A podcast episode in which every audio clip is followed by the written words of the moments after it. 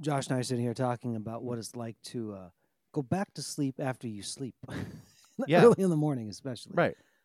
Now, I'm not one to normally remember dreams, but I seem to Right. remember 'em more like in the morning time. Correct. And let's just talk about dreams a little bit. Sweet dreams are made of these. That's probably a copyright infringement or something like Yeah, that. Is- just don't say anymore. We're good. All right. Talk about dreaming in the early morning today on Curiosity Continuum.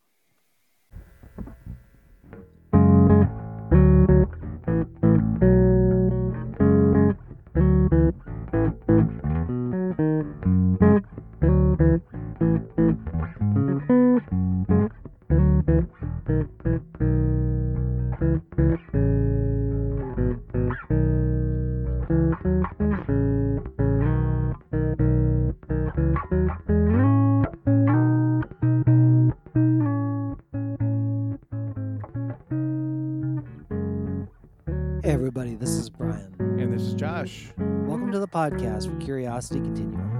Curiosity Continuum is an industry innovating, non traditional company passionate about growing wisdom in the next generation. We are the essential bridge between the analog and digital worlds by building collaborative communities that unleash the power of adaptive expertise and innovation needed to thrive in the 21st century. We combine and mix essential elements needed to empower people to succeed in new ways not possible outside of a creative, thoughtful, diverse community of fellow curious people.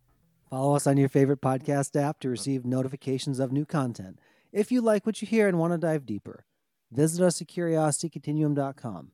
Please don't judge us on the state of our website. We do need a little bit of a spruce up, and we know that. Thanks for tuning in. Let's start the conversation. All right, Brian. So we were just kind of chatting in between uh, recording our last episode and this one, and we were just started to talk about sleeping. And Brian had heartburn, and I'm like, well, we got onto the thing of dreams, and so you just thought, let's just hit record and talk about it. Well, you were starting to share your dreams, and you have to understand, folks, that when Josh shares something that he's dreamed, I generally am always entertained. by this whole thing. I do have a kind of a very, uh, I would say it's very like interesting things I dream about. It's always like this jumbled mess a lot of times.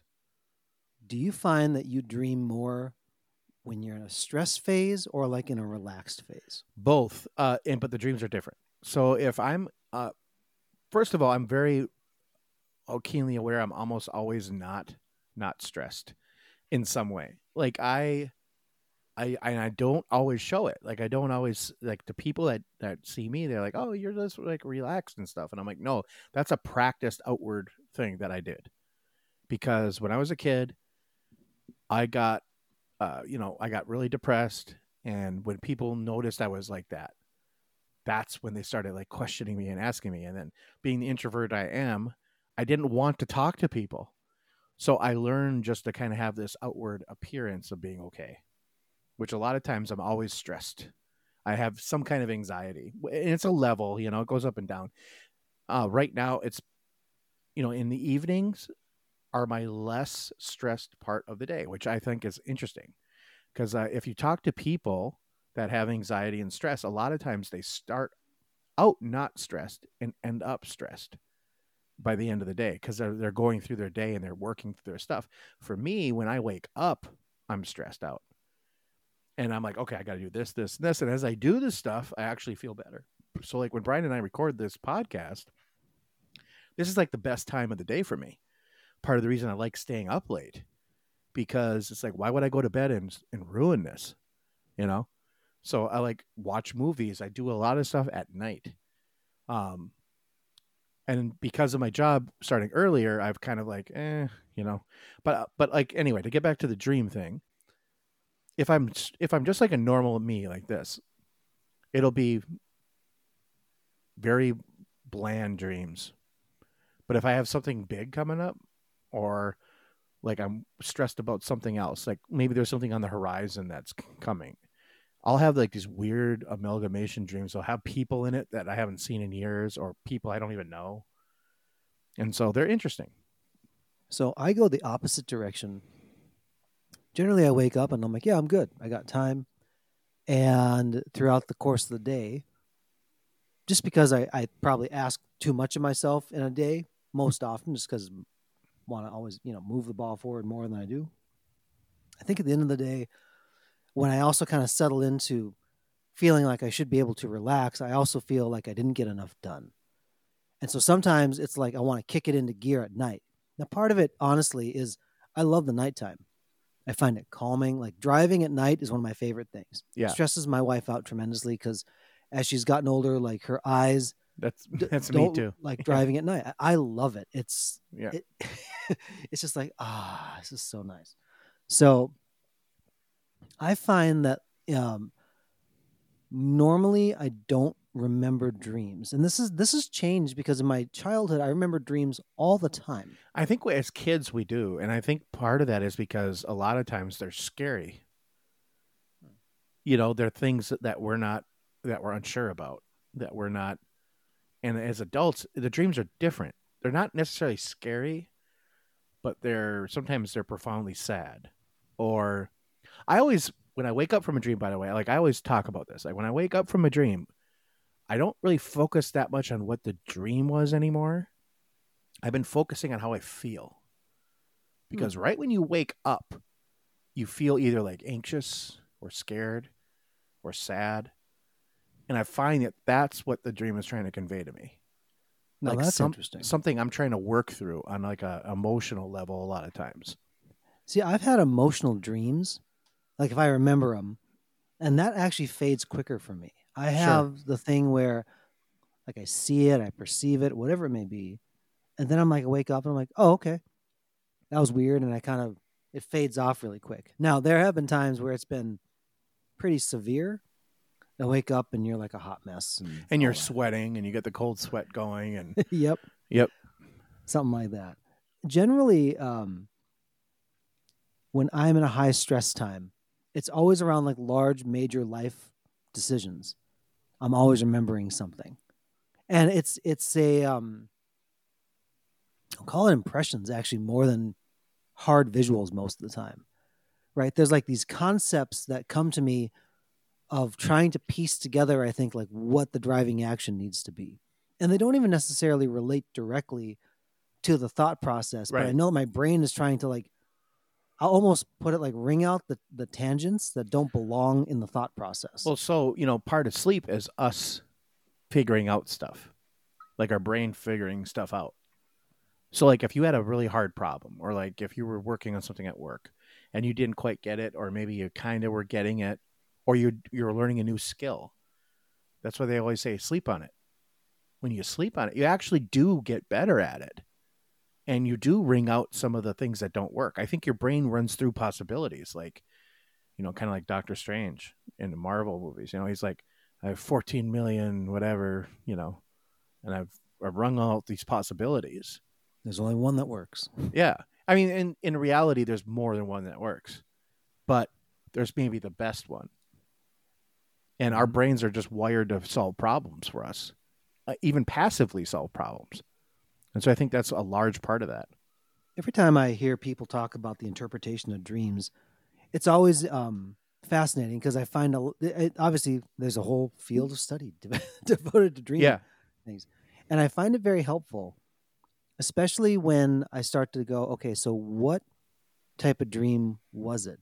You know, the, the probably the most recurring dream I've had growing up, or not growing up, but in my adult life, has been around me not bringing my gym clothes to gym class, and I'm in middle school.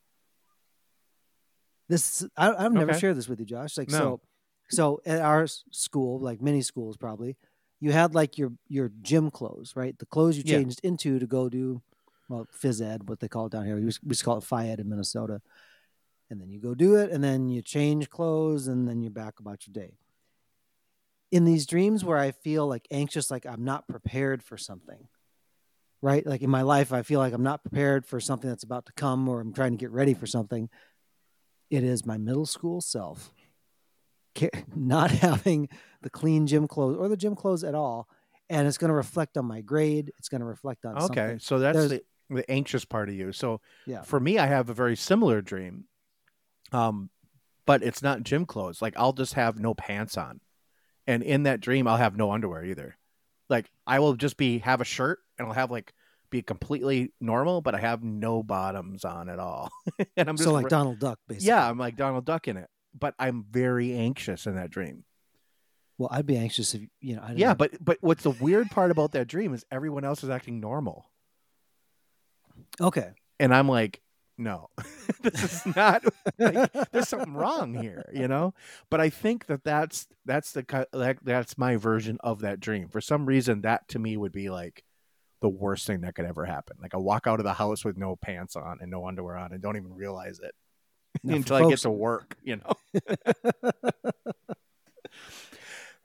This is this will be an interesting conversation. So I'll, I'll drop in homework for people, even though we're not quite done talking about it. Like, what is the dream? What dreams do you have that recur, like when you have anxiety that you're trying to work through in your life? You know, um, turning it back for a second, I I generally don't try to gain many uh, much meaning from dreams because oftentimes it's the it is the random show, or sometimes there's a very like simple correlative but there are those profound dreams and i really do believe that dreams not only can just be your brain working out stuff but i truly believe that um, there are spiritual things you can perceive just because like you're Oh, not sure. consciously trying to engage your brain in the situation Right. you know now take this for what it's worth folks i'll just share this dream i can only share that it was very real to me and I remember to this day there there was a different feeling when Josh said you you kind of hang on you're trying to perceive what the feeling is after you've had a dream. This one hung on me and this struck me very differently. So the dream was this, folks. Uh, for those of you who don't know, I lost my dad to ALS in 2008, and he started having the symptoms in 2007 in the fall. And Josh remembers my dad; he was always very healthy Yeah. and never had problems. And it was a very quick progression. So within a course of about nine months, he was gone. Now, we had, uh, I had gone back down to Tennessee. At that point, my mom was still in Minnesota trying to sell the house and get things ready so she could eventually come down. It ended up being about three years before she came down. Well, I had a dream. And uh, in the dream, I was back in my house in Minnesota. They have to understand I haven't lived there for years and there was even um, it all looked the same.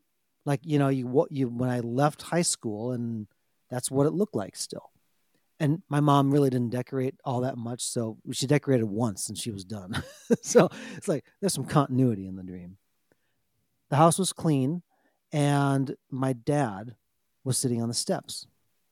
Now it wasn't that dad didn't sit on the steps but dad was his self but he was like a healthy version of himself. You could tell there was a glow in his eyes. There was not the the grayness that was underneath, especially as he kind of went through the the, the um, all the stuff with ALS. And he was just sitting there very calm. Now my dad was always pretty collected and calm, and I remember he just sat there and he was very at peace.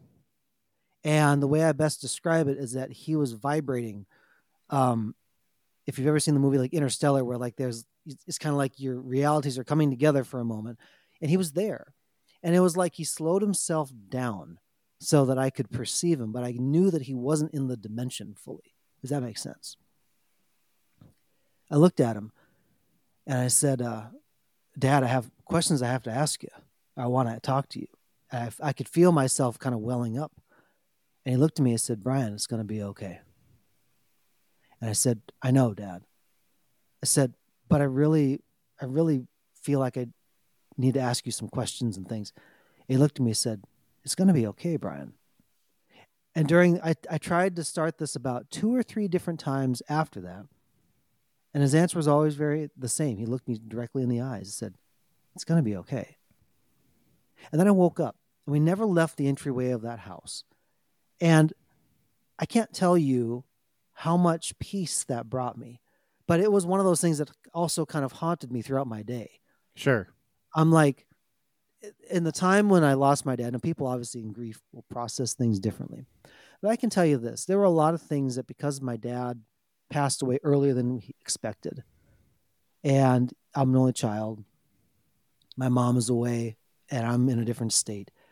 There's a lot of things I think I was processing. You could say like, well, you're just trying to wring out and say your dad says it's okay. But there are those moments I believe where p- you have those intersections, like those thin places between like what, you know, how you perceive reality, deeper realities of life.